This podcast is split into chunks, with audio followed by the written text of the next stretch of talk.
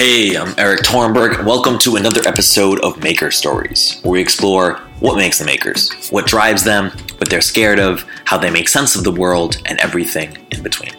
This week's guest is Tracy Chou. Tracy is an engineer who earned her stripes both as a super early employee of Pinterest and Quora, and has really become one of the biggest and most respected voices as it relates to diversity in tech, both in terms of gender and in terms of race. This podcast episode, we talk about her experiences being both a woman in tech and an Asian in tech. We talk about what that's meant for Tracy to become a public figure. We talk about how she evaluates who she spends her time with and why, having a social impact beyond tech, and much more. Tracy is doing very important work on the uh, front lines every day, making tech a more welcoming place for more people. And she's become a friend and a sounding board anytime I have questions about how we can be more inclusive. Okay, here's Tracy. One thing I want to get into a little bit is you talked about in the AMA uh, one piece of advice you would give your 25 year old self about you had this concept of like people that are ones, twos, and 3s Mm-hmm. So tell Pretty us, controversial on Twitter. As it Yeah. turns out. yeah. okay, tell us, uh, tell us what this framework is and how you came to it. Yeah, so this framework actually I got from um, a coach who was helping me to work through how I was allocating my time and how I was feeling with uh, just like energy that I was expending towards personal, professional things. And what I was doing was anytime people asked for meetings or asked for favors, I wanted to help, so I'd Yeah. always say yes. But at some point, it's very easy to get burned out when you say yes to everything, um, whether it's taking a coffee meeting or helping someone with something, like doing an intro for them, whatever it is.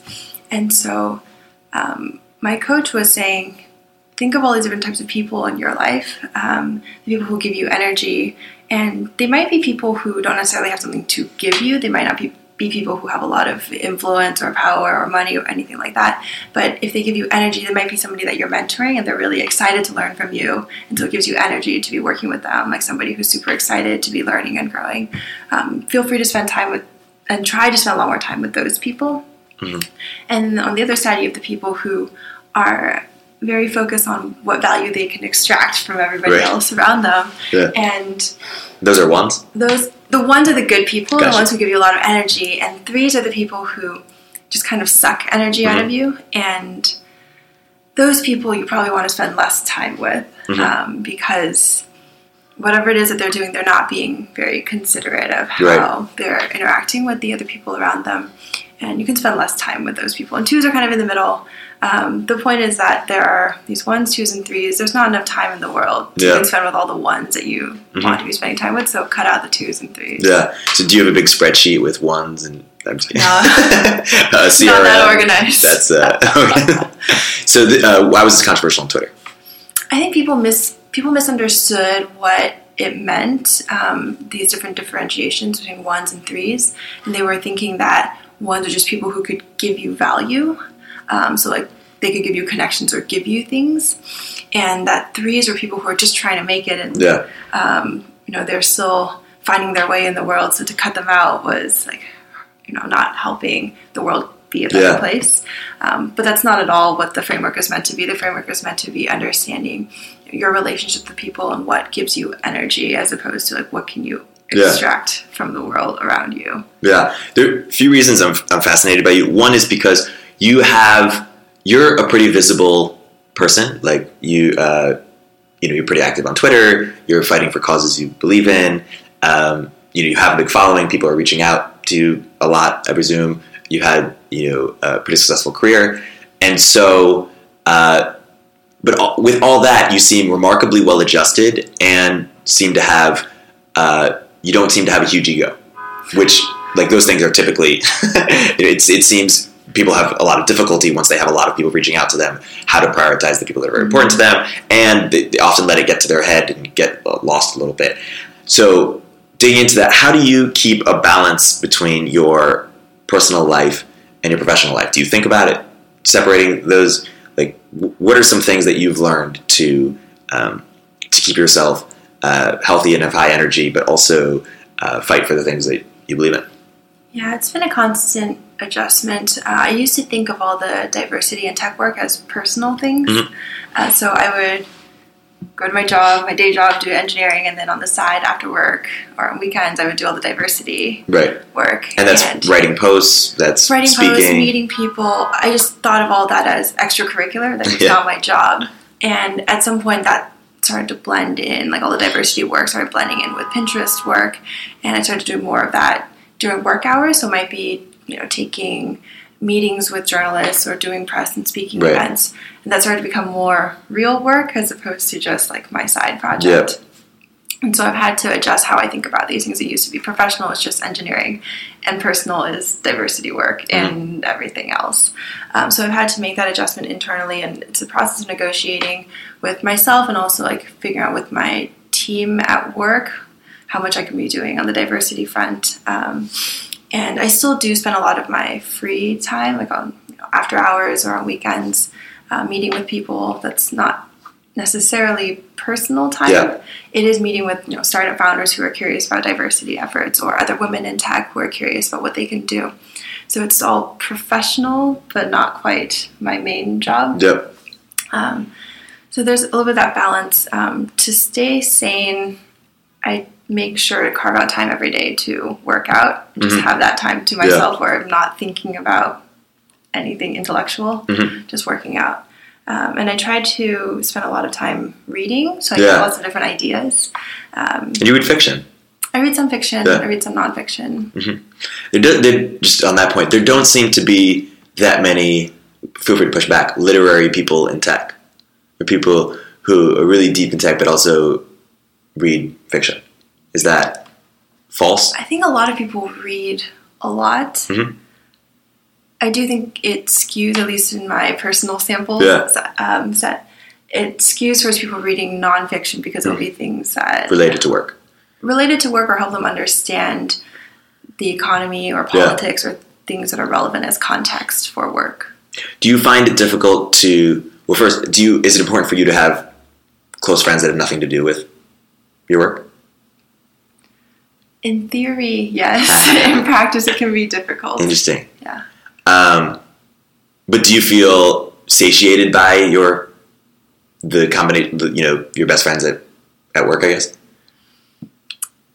Um, yeah. Yeah. I get a lot of emotional support from friends at work, but I also do have a lot of friends Yeah. outside of work. Mhm. I have a few roommates I get to hang out with. Right. It's really nice to have that, and I can go home and hang out with my roommates. Um, and yeah, other friends who are not necessarily work friends. How do you think of your work in uh, in diversity and and like what you're fighting towards and and what that looks like? Um, Mm, how do I think about it? yeah. Yeah. Uh, one like what is kind of a success for you? Or do you do you, is this like something you'll be doing for the rest of your? Is there like sort of an endpoint? Is there like a uh, or even like milestones? Yeah, that's a good question. Um, I guess ultimately we would be done once we hit gender equality Mhm. in the workplace. And this is broader than just tech. Yeah. Uh, the problem is obviously more acute in engineering and STEM fields, um, but it is also a problem across Yeah. all industries, and especially as you look at leadership roles.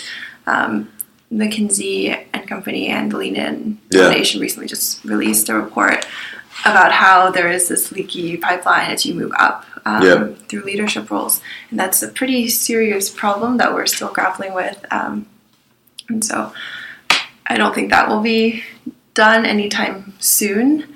I think the report was saying at the rate um, that we've made progress over the last like three years, it will take hundred years before we reach equality Mhm. uh, for women in leadership.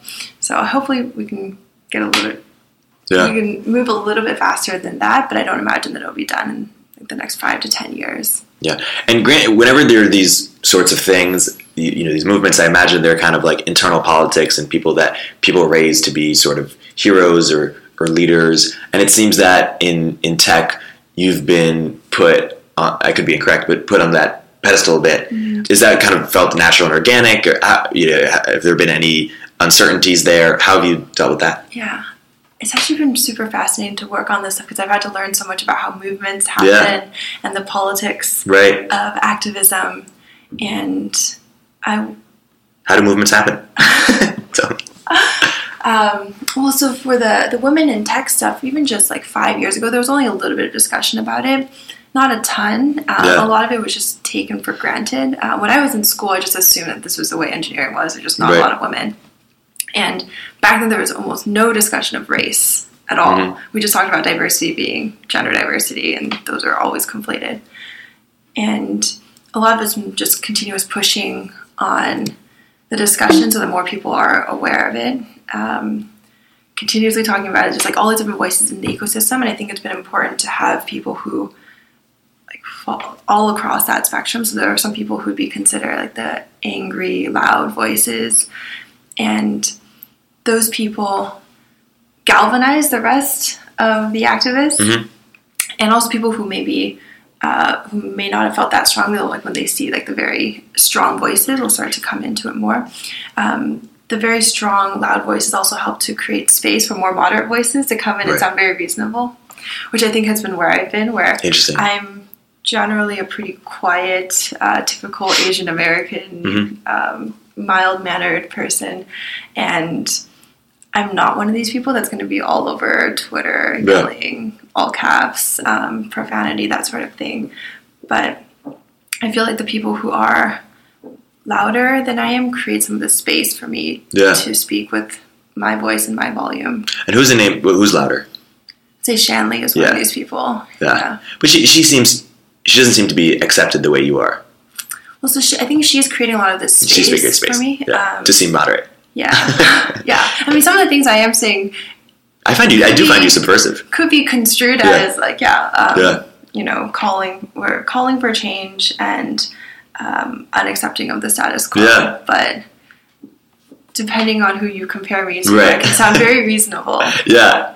Um, and I think another person who, somebody I look up to a lot because of the way she presents her arguments and how she gets people to buy in is Megan Smith. So if you ever Mhm. listen to her speak, she's very quiet, um, very gentle and sweet. CTO of the United States. Yeah, CTO of the United States. She used to be a VP at Google, um, working on Google X.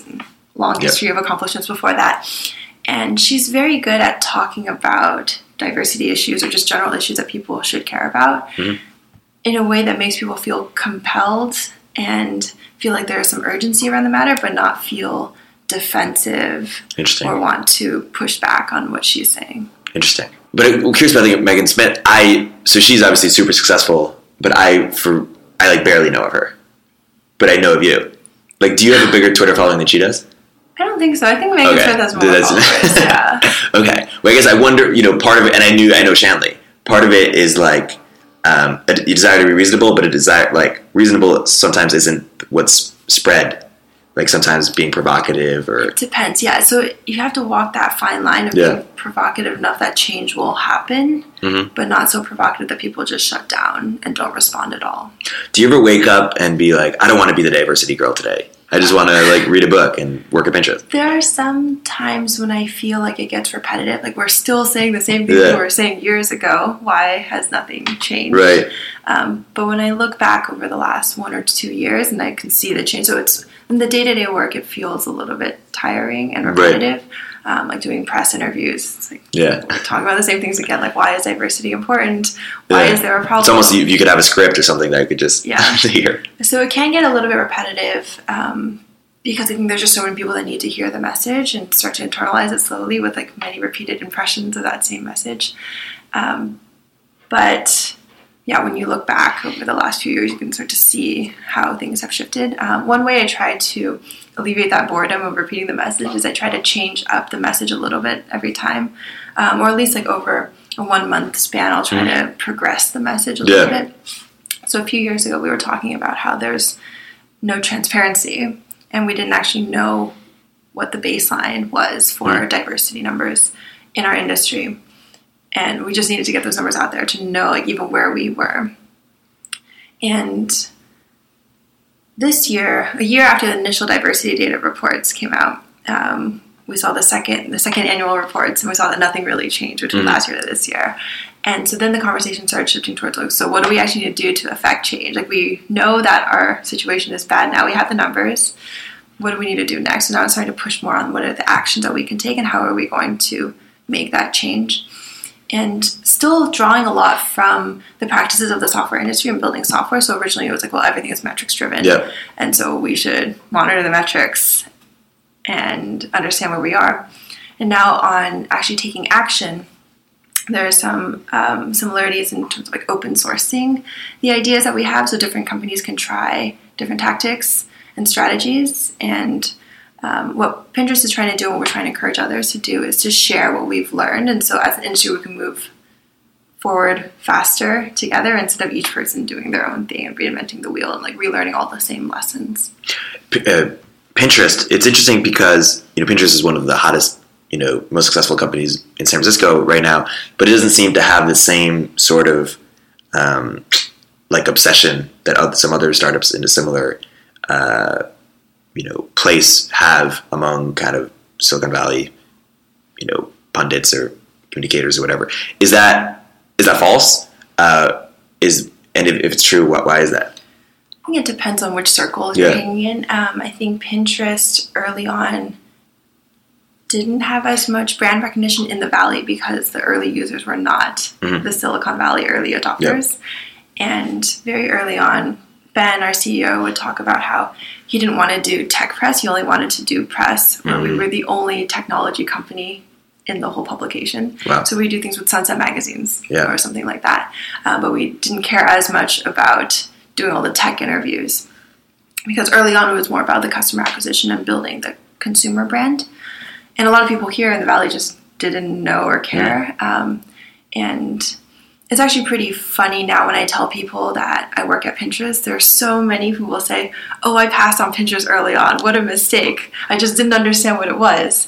And most of these people are men Yeah, of course. um, because they didn't they didn't see the use case early on, and somewhat intentionally early on at Pinterest, given limited resources, we weren't focusing on trying to build that tech press.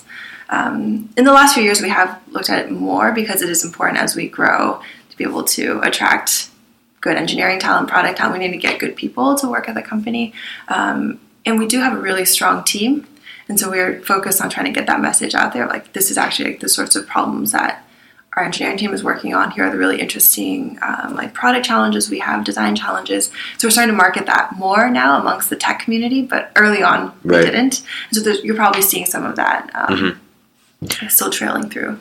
I'm curious, uh, how do you keep the balance between because you are a public person and you're doing you know press all the time, what you choose to share and you know what's your public life, what's your private life?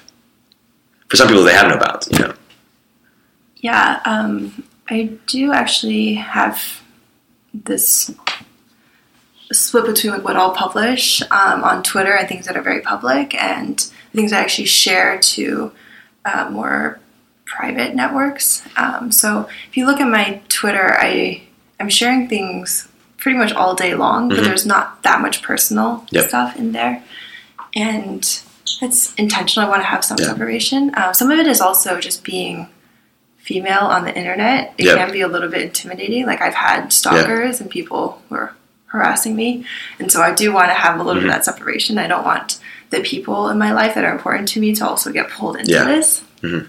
And so I very rarely mention people that I'm hanging out with right? um, or the people that are very close to me actually because I don't want them to get sucked into this unless I'm hanging out with people who are also in their own right pretty public Yeah. figure so it doesn't really matter Yeah. um, but when I share things like where I am or what I'm doing like my Instagram and Swarm are very very locked down like I don't have those published Mm. because those are the things that are actually a little bit more personal because they track like where I am and what I'm doing And is that something you've had since the beginning, or you had to learn that? Since pretty early Gotcha. on because I used to work at Quora, which is you know a big sharing platform. Like everything is public on there, and I used to write a lot on Quora, and I started to see a little bit of that um, erosion of personal and professional life, and that was relatively early in my career. And I learned very Mhm. quickly that I didn't like that. Yeah, interesting. Um, what's worth saying about Quora? Like, how do you kind of look at it? You've been gone a few years. What do you think about when you think about your time at Quora? When you think about Quora, the product? Obviously, you know, Quora is. I feel like it gets an unfair rap. It's just, it's a pretty big thing, but Yeah. people, you know, people Silicon Valley. Some people call it a bust. Um, I think Quora was never going to be one of these hyper fast growth companies the way, say, like Instagram was, Mhm. because the quality of the content matters so much. Yeah. It had to be much more of a slow growth type of thing. And I think it's somewhere in between, say, like a Wikipedia and a Facebook, Hmm. where Wikipedia actually doesn't have very many active editors. I think something like 2,000 or 3,000 very active editors, which is very small, Yeah. but they generate so much of the content on there. Quora is, uh, you know, it's a little bit more consumer oriented, so there are more writers and more people who are curating content, but it's still not in the place where every single person has that much to add in the way that like every person on Instagram and Facebook has a lot to share because it's just about their personal lives and there's no filter on like what is really mm. like truly high quality versus Yeah. not. At Quora early on we talked a lot about like good users who are the ones who would contribute a lot of like really good content and not everybody is necessarily like that great at writing or articulating their thoughts, or they might not have had all the life experiences that are really that like interesting. Yeah. They need to, they would um, that would do well on a platform like Quora. So it always has had to be slightly slower growth in terms of like people who are contributing content, um, and I think they've been doing well. Like they are still growing. There is more content being added. They are getting more um, readers. They're doing pretty well, with, like SEO and all of that. It's just not going to be one of the totally consumer um, social network type of things Yeah. like like Instagram. Um, I think it's. I still really like Quora, um, and I still check it all the time. It's just really fun to see, to be a little bit more like, intellectual, to be reading about all these different um, ideas from different people, and it's a little bit more intellectually satisfying than a lot of the other like, services I would check all the time. Yeah. On the on the gender front, Marc Andreessen, I believe, yesterday tweeted. Did you see this? The stats of uh, the, diver- the diversity uh, percentages at, at their firm. Did you see this? Oh, I don't. I don't think I saw. I saw the one from the information. Yeah, a bunch of people are doing that. Is Yeah. that does that make you uh, excited or, or proud? Yeah, yeah. I'm really excited to see the VC industry start to get in on this transparency because the VC industry is even worse than the tech industry. And Do you get a little cynical about people just doing it because it's cool, or you're saying as long as they're doing it, that's great? I'm glad they're doing it. Yeah, okay. um, because the VC industry is what decides who even gets a chance. Yeah. And it's not to say that only men can invest in men, only women can invest in women, but it tends to be somewhat correlated where a lot of male investors don't invest in female founded startups. Um, so having more diversity in the VC pool helps more diverse founder sets to have a chance and right now, it's something like I don't know, somewhere between like five to ten percent of um, investment partners are female, which is pretty Yeah. terrible. It's worse than engineering, even, which Right. is pretty bad.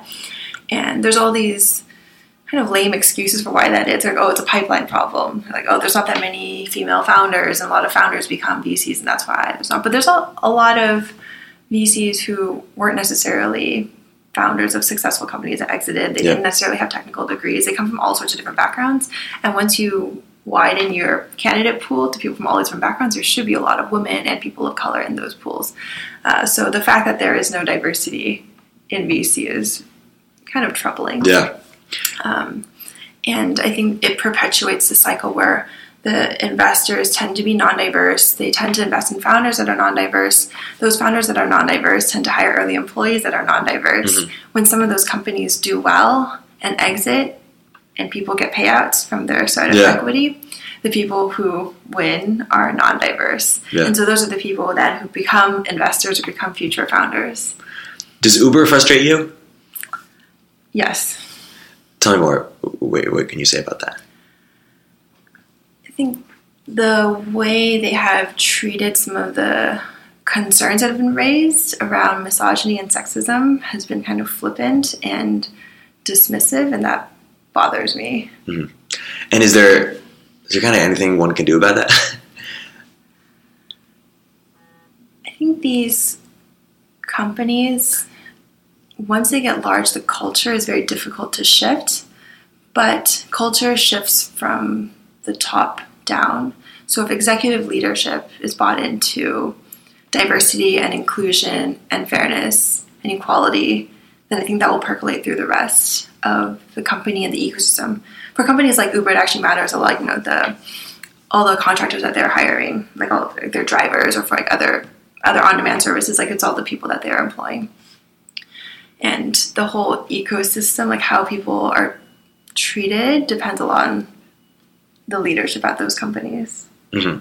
And there was one writer who came on this podcast and was talking about diversity in tech. She uh, called it kind of a C-suite feminism issue. I think in the way and and Lean In and Sheryl Sandberg's book in general, uh, the critique she gave was something like that it only applies to a certain percentage of women that could even have the privilege to be in that place in, in the first place, and you know more commonly is the poor, you know, uh, woman who doesn't is not even considered in this equation at all. Um, you know, let's say the poor black woman in Detroit, where I came from before this, or you know, the poor woman in a country where they where rights towards women are really you know mm-hmm. not not good. What's your response to that? I think a lot of the feminism that I'm seeing now, at least the discussions we're having now, are much more inclusive than that. We're talking about how do we build pathways for people from underprivileged backgrounds to even get into tech, which is an Yeah. industry that is doing really well. Like, how do we get more people to be included in the tech economy? So I don't think it's just about how do we advance people up. Right. It's like how do we even get people in? How do we reduce these artificial barriers that we've set up? Um, a lot of them are just due to cognitive bias, like the Yeah. you know, tendency for people to want to work with people that look like them, Yeah. or remind them of themselves. So how do we break down these biases? And so I think it is much broader than just like the C-suite Mm-hmm. And uh, you earlier, you know, you're obviously you're, you're an Asian American. Mhm. Did you read the piece by Wesley Yang, Asian Like Me? I think so. I- How does that? Um, you know, we talked about you just being a woman in tech. Are there very visible uh, Asian uh, women in tech, um, or is that kind That's of a a rule? good question. There are some Asian women. Um, race part of it comes in a little bit. Um, being Asian is an interesting one in tech because there are so many Asians Yeah. in tech that we're not a minority. That doesn't mean that we have all the privileges of being white. So if you look at executive leadership, Yeah. it still tends to be more white than Asian. And there are a lot of stereotypes around Asians, like good at math and science and good at being code monkeys and good at doing what is told to um, what know what you're told to do, um, but not as much like leadership and creativity. Like these are stereotypes Mhm. um, that hold Asians back in in some domains, and it's a tricky one to navigate. I mean, this is true for everything that's Yeah. intersectional, um, and so in some ways it's easy for me because I fit the stereotype of Asians. Like I'm relatively quiet and um, But you're, you know study. you seem to be pretty subversive, or that you don't uh, like. You're not demure to authority or something. Like you speak your mind. sometimes on the face of it, I, I, Right. I fit the um, stereotypes quite well, and so that doesn't challenge people's stereotypes nearly as much as um, people with different personalities might. Yeah. Um, but it's interesting to be not white as well Right. because white is basically what has run everything in the United States forever. Yeah. Um, and now that there's a lot of conversations around getting more people of color into tech, um, people of color as a term includes Asians in other industries, but in tech it doesn't. Interesting. Right. And so we talk about um, like the entertainment industry, people of color definitely includes Asian Yeah. people. It's like, oh, we have like no Asian people on, on the on the screen. Um, but in tech, when we talk about people of color, it only applies to Black and Latino, is an interesting one. Like we're suddenly not counted as a minority group because we've done well, at least in the entry levels. Like there's a lot of engineers that are um, that are Asian, and so it's it's weird for me as an Asian to think about like how do I align myself on these like racial lines? Am I um, trying to like how do I get Asian other Asian people to be advocates for racial equality Mhm. when a lot of Asians are like oh we're doing fine Yeah. like it's not a problem um, But that, that whole piece, uh, that Asian like me is talk, what he calls the bamboo ceiling, which is uh, you know Asians get into college at amazing you know Yeah. amazing rates, but uh, at the CEO level, CEO level, especially uh, correlated to how you know how much of them are in Ivy League schools, it's way less. Um, and uh, he, he credits a combination of um, the skills that got them to be so good at school aren't the skills that you know, you need to negotiate, you know, or kind of play politics or Right, and I think some of it is also just like for Asian people who have done relatively well and don't want to challenge the structures that are in place. Like, well, we've done relatively well as a minority, so we're not going to challenge basically the white supremacy that's Yeah. there. I think what needs to happen is Asians also need to see that as a group, the way we've been held off as a model minority in, in some categories, like we've done well in Yeah. school, um, doesn't mean that everything is okay, and we need to figure out like how do we ally ourselves with other racial minorities in breaking down Right. all the racial inequalities. And I guess I'm curious, like, you know, 10 years ago, could you have predicted you would be, doing, you know, fighting for this? No, not at all. Were you kind of just going along with the motions? Yeah. What Uh, really- So when I was growing up, I was also just a very, very quiet child. So every single parent-teacher conference, my teacher would tell my mom that I seemed to be very smart and did well and on tests, but I never spoke during class. I was like the quietest. I had the opposite problem. So yeah, I was super, super quiet. Never wanted to say anything. I was like, there's no need for me to say anything. Like the teacher knows the answer. Why are they Yeah. asking the, the class? Like I don't need to say it. The Right. teacher knows what it is, and they'll know that I know what it is when I take the test. Uh, so there's I, I had no compulsion to ever say anything. Um, I started to just be a little bit more comfortable with speaking when I was in high school, as I did speech and debate. But still not a natural thing for me to be vocal. I'd much prefer to be quiet. And on the like, women's rights and like women in tech and all that general space of things, um, I never thought about it and I accepted things for what they were. So my mom was an engineer; she was a software engineer, and when she was studying um, in undergrad, there were four women out of her class of 200. And so she would tell me these stories like, oh, that's just like the way it is. And like things seem slightly better than that, but that's just like the way things are. There's this imbalance. And so I never thought that we could challenge that. Um, so maybe this is also going back to some of the, the Asian mentality. It's like these are some things that you just accept and then Right. you work within the rules. But when did you stop accepting them? I started to uh, care a lot more about these issues once I started working and seeing how industry was even worse than academia and started to be a lot more frustrated. And then that turned into this impetus towards action. You, you strike me as someone who has like a real quiet fire in them, or, uh, but it's, it really burns brightly, uh, and like frustration that turns into action. Have you always had that kind of fire in you, just waiting to be, um, or, or that you express in other ways, you know, in high school or college? I think I've always been willing to work pretty hard. I, I at least studied very hard. It's a very Yeah. good Asian American. Right. So, But did you feel like you had a chip on your shoulder or something to prove? Not necessarily. I think there's just some of that is the immigrant mentality. It's like we have to Yeah. work really hard. It's like we don't actually belong here, or we're very lucky to even have the opportunity to be here. And so it's just something that I should do, like to work hard. Yeah. Um, not necessarily that I need to prove something, but just to survive, I need to work really hard. But you didn't have a sense of injustice in high school or college. Not really. I was super privileged and spoiled, and Yeah. Didn't have to see any of that injustice. And are, are your parents pretty?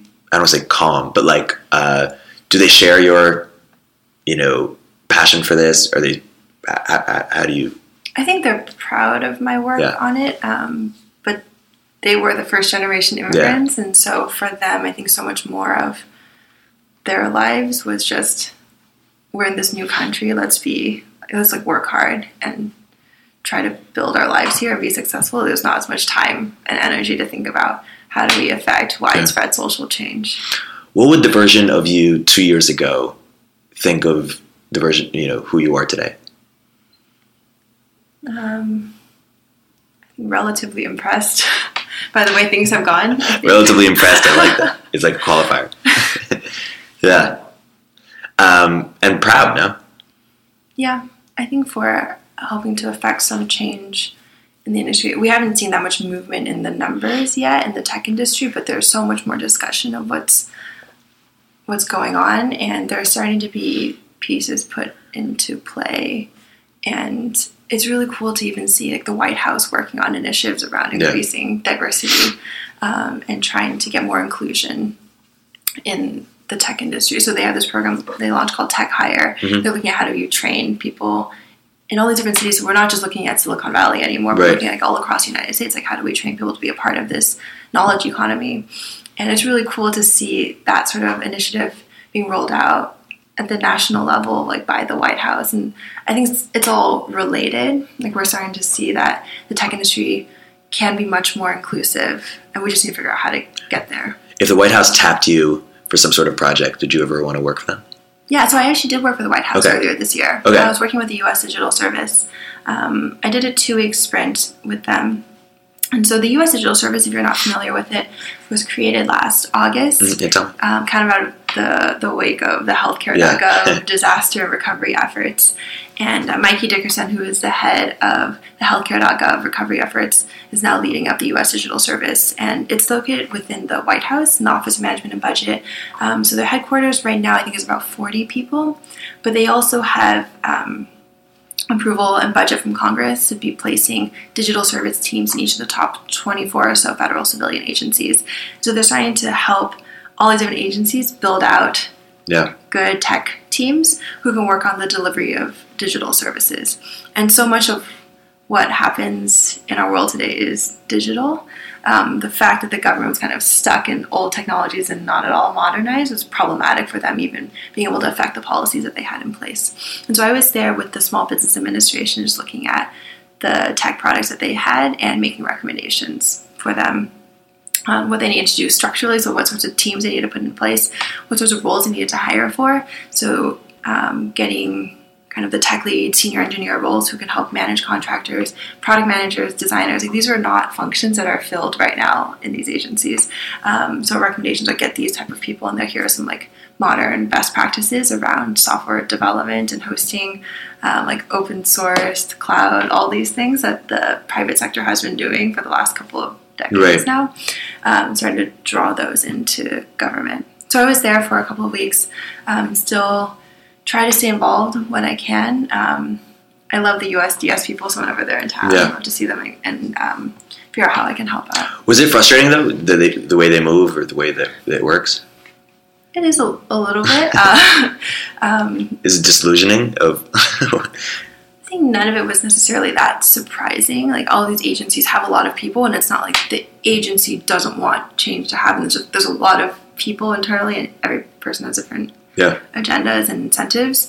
And so figuring all of that out was like this like, interesting political game, which is not Yeah. new to me either because the private sector is the same. There's people with different incentives um, and different agendas, and you have to figure out how to navigate all of those. Yes. when you're when you get really frustrated about something, how do you calm down? And because you're also you become you're mentally reasonable. how do you how do you do that? Sometimes I have to allow myself a little space to rage, and sometimes that happens in some form on Twitter or amongst friends.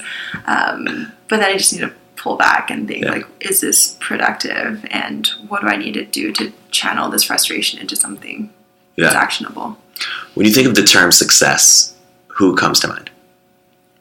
I know we talked about her already, but I think Megan I knew you were gonna Smith is one of these people that I just admire so much because she has helped to drive so much change and she's really working. And she and all the other US and all the other people in government, the US Digital Service and 18F, um, these people are really trying to do something good.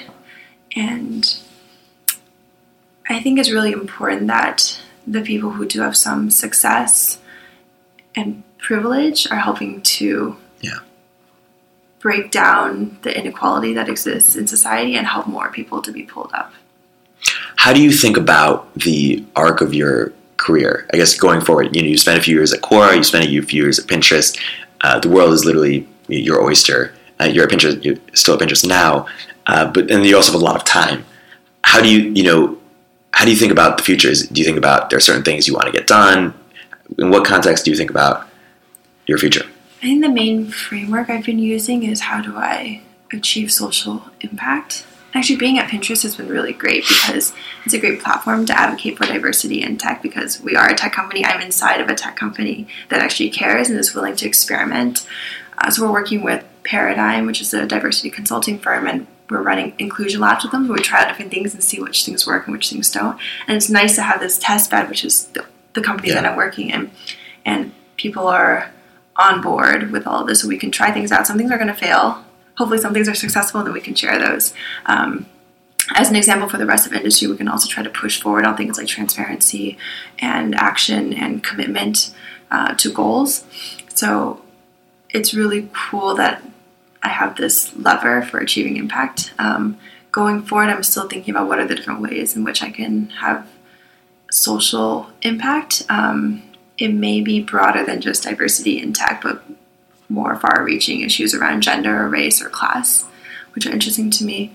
I'm still trying to figure out what that looks like and how I can use the skills that I've built up in the tech industry to address those. Because not every problem can be addressed with a tech Right. solution. I think some of them can be because tech is so pervasive and just some of the qualities of software that it's so easy to replicate and distribute. Everybody has a phone now, and so there's this infrastructure for communication. I think there's something there that we can do uh, with tech to address some of the big social problems that we have, but I haven't quite figured out what that looks like. So, what do you want your Wikipedia page to say when it's all said and done? Um, it's a great question. Something about fighting and disrupting social injustice. And how about the people who are closest to you?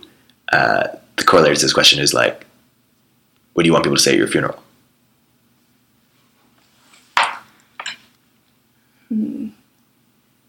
That I was a good person that cared about making the world a better place. Are you are you religious? I am not. Where from where do you sense your um, understanding of what justice is, or what a good person is, or So, even though I'm not religious, I actually um, went to a Catholic high school and had some of the more academic study of like Yeah. what social justice is, like um, what morality is. And there are some themes from there, not necessarily from the Catholic tradition, but just across a lot of different religions. There's like ways in which you should comport yourself and um, ways in which the world should function. Um, one of the tests for social justice, I, I forget which this is which book this is from. Uh, is if you were to imagine a world, you can design this world in, in any way you want, um, with, with all like the social economic structures. Design this world so that you would be happy no matter which position into it you were born. interested? John Rawls, Yeah, right? yeah, right. That's right. Yeah, Um, so I feel like I won the the lottery. the birth winner. lottery Yeah. in this current life because I was born into America to middle class parents who cared a lot about education and worked in the knowledge economy were able to Mm-hmm. give me a really good path. But I got really lucky Yeah, and the world as it is now is not what I would design if I could be born into yeah. like any family anywhere in the world. We're so lucky. We're so Yeah. lucky. Um, and I didn't even realize all of this until more recently when I was doing more diversity advocacy stuff and started to see the overlap with um, like gender and race issues, or race issues in particular, when you see Yeah. the institutional disenfranchisement of Black Americans. Yeah. It's just absolutely appalling. And And- even when you like study these things in, in school, like American history is written by Yeah, you know white people pretty much Yep. and so uh, we talk about the civil war in, in ways that hide the fact that it was really largely about slavery and keeping black people enslaved Mhm. um, so seeing all these things and digging deeper into these issues in the last couple of years has made me feel much more Yeah. i really need to address this and i need to take all the advantages and privileges that i've been given to bear against Yeah. that and it's crazy that you know we're in San Francisco and we talk, pe- we and people talk about building products that are changing millions of people's lives, and a lot of them do. Uh, but you know, right outside there are like dozens of homeless people. You know, hundred. You know, Yeah, way more. I was just at Yeah. Starbucks this morning trying to do a little bit of work before coming here, and there was a homeless woman that was sitting right in front of me, and she was very clearly mentally ill, Wow. and she just tried to ask me questions continuously. Was asking a lot of very nonsensical things, and it was it was just a couple blocks away Yeah. from here, and then. Um, as I was walking over, there were a bunch of homeless people that accosted me, asking for change to take the bus or to buy some coffee Yeah, we're, we're really juxtaposed right next to Right. a lot of um, a lot of issues. and as innovative as we all are, or many of us are, it um, it doesn't seem like we've really figured out something. No, not at all. And I think a lot of what happens in the tech industry is people try to solve the problems that they themselves have. So they'll build Yeah. apps and web websites and whatever services to help themselves. To get them like And- dates. Yeah, there's like and laundry on demand. yeah, yeah, that's like, funny.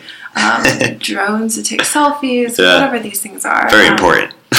I think Paul Graham talks about this. Like, if you're going to start a company, like, pick a problem that you yourself experience, you can solve it.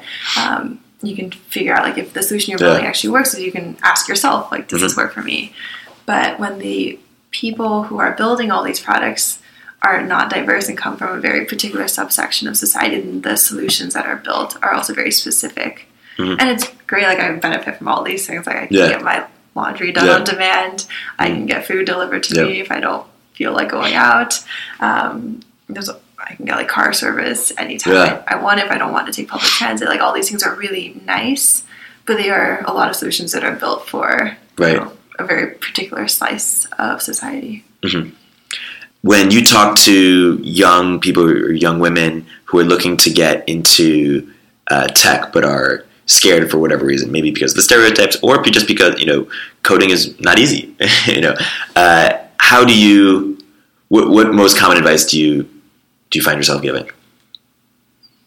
I think the the main thing is to remember what software is capable of, and to be a part of building software is a part of building the way that people are going to interact with the world Yeah. in the future, and it's pretty cool to be a part Yeah. of that. Um, there are things that you want to have happen, you can make those things happen, Mhm.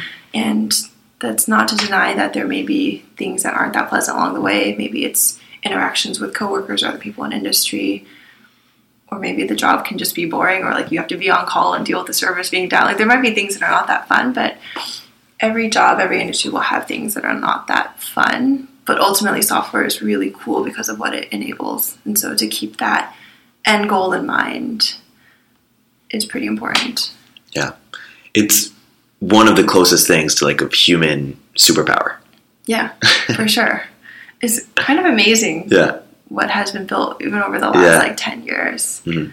Um, the iPhone only came out in 2007, right. Yeah, and all the things that yet to come.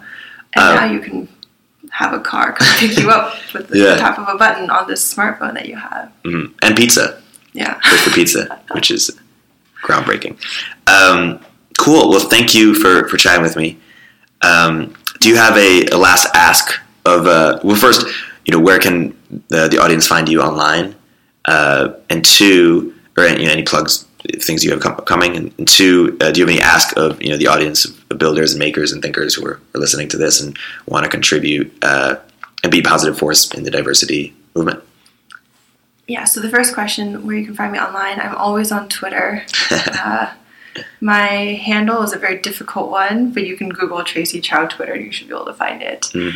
And for everybody who's thinking about you know, how to make the world a better place, just um, to be educated on issues and to be curious and always trying to find other people's stories to build that empathy is what I would recommend. Just um, like to step outside of your own world as much as you can. That might be from like reading books or just talking to people on the street or trying to read those stories that are out there um, and think about how you can help Yeah. those people. Yeah. Um, and kudos to, to you and all the work you do, and also kudos to the uh, to the extreme people who make you uh, make you reasonable. yes, for sure. um, cool. Well, thanks for chatting. Yeah, thank you for having me.